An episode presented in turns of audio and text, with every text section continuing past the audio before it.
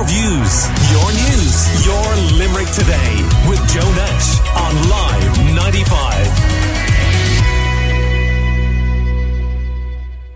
Legislation surrounding the use of drones was highlighted recently by events at Dublin Airport. A number of incidents where drones were used in the airspace around the airport caused disruption of operations there.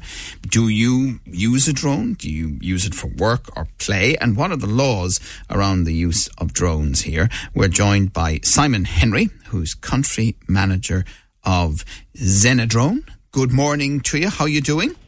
Good morning, Joe. How are you? Are you well? So tell us a little about what you guys do first off. Yeah, sure. We're, well, Joe, we're, we're a, a, drone manufacturer and operator. Um, so we just set up operations here in Dublin. And our, our primary focus will be working uh, in the agricultural sector, supporting farmers um, throughout the country. But, um, so we're in the process ourselves of going through the the, uh, the registering our, our drone for uh, flights and stuff at the moment and um, just making sure we're doing everything by the book. And how um, will it help on farms in Limerick and elsewhere?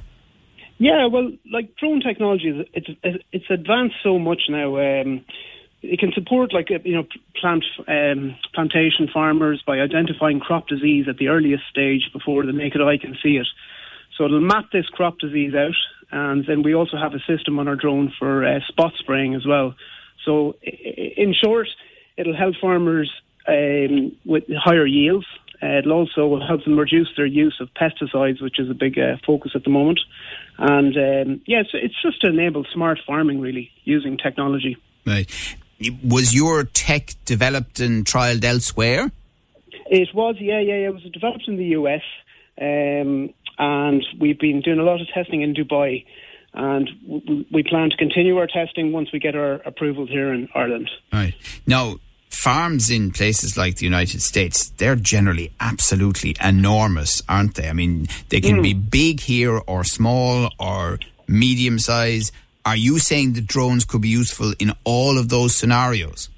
Yeah, I am. yeah. Because like, if you think about it, a lot of farmers in Ireland, you know, they, you, you might have a couple of farms in a in a kind of cluster area, um, so what, what, we're looking to do is provide drone as a service. So we we will provide the drone services for the farmer, and all the farmer will have to do is just uh, read through the um, the data. We, we will present the data to the farmer. So like the farmer essentially doesn't have to uh, get a drone license, insurance, you know. All you do all that we do all of that for them. It's just to make life easier for them and more efficient. Okay, so so would that mean that uh, drones wouldn't be on the farm constantly? It would be at particular exactly, moments of the yeah, year. You know, the, the, yeah, they'd be at specific times during the year, and they'd be rolling on and off the farms. Yeah, exactly. So they wouldn't be there full time, right? Uh, just during peak peak seasons. So, Simon Henry, is there much legislation then around drone usage here now? Yeah, there is. Well, look, the Irish aviation, in fairness, they, they've done a great job, kind of you know highlighting the different uh, requirements uh, for the drone sector here. So we follow a set of rules set down from the European Union regulation, and essentially the IAA supervise and implement these rules in Ireland. So anybody with a drone that weighs over 250 grams, or if that drone has a camera in it, they have to register as an operator. So it, it's a it's a fairly simple process, like, and it's well documented on the Irish Aviation website. Um, it costs thirty euros, and and you, go through a process of get, obtaining your drone license as well. Uh, so, like everything is set out clear. Because I mean, the, the, obvious points are, you know, you mm. are in the air, so you're mm. flying. So presumably, yeah. you have to be conscious, and indeed in the law, uh, of uh, the level at which you can go at maximum height.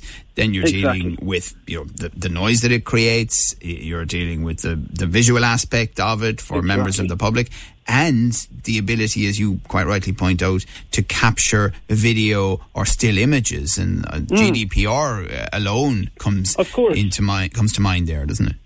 Yeah, exactly. And and even when I went through the process with the Irish Aviation obtaining my license, like all of this stuff is covered in the in, in the in, in the um, in the exams and stuff. So like it is, it's very clear. Like there shouldn't be people out there flying drones if, if they're not following this process really, because you're sharing air, airspace. Airspace is highly populated now. It's like sharing the road with other users.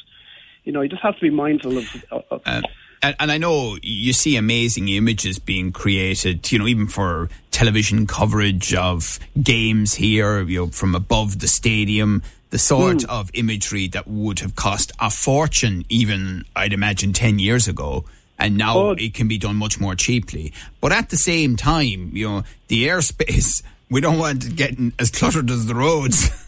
no, no, no, no, no, you don't. You don't. And that's why you know, there's different categories in, in terms of the, when you're getting your, your drone application. So based on the size of drones, and there's different rules based on the size of drones that you're operating. So, like the majority of drones, you can't really fly over uh, crowded areas. You, you, can maybe fly around them, uh, but there's loads of different subcategories within within the the the, the um, permissions that are granted and clearly everyone would have a concern, I mean, including people like you working um, properly within the industry about mm. the illegal use of drones, the impact on airport operations, etc. Ah, definitely. Like when you when you think about it, like it does affect everything. Uh, it brings an airport to a standstill. Like at this day and age, you can't have that. The, the, cost impacts of this are huge. I know. I know two people got apprehended over recent uh, illegal flying, but there needs to be, you know, there needs to be, um, you know, I think it's an example made out of people who do continue to break these these rules. It's like it's like breaking rules on the road as well, you know. Yeah.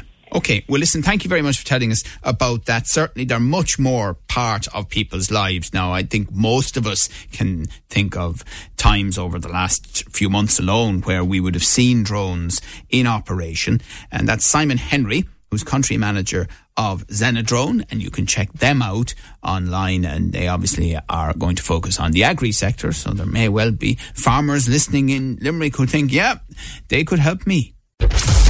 Your views, your news, your Limerick today with Joe Nash on Live 95.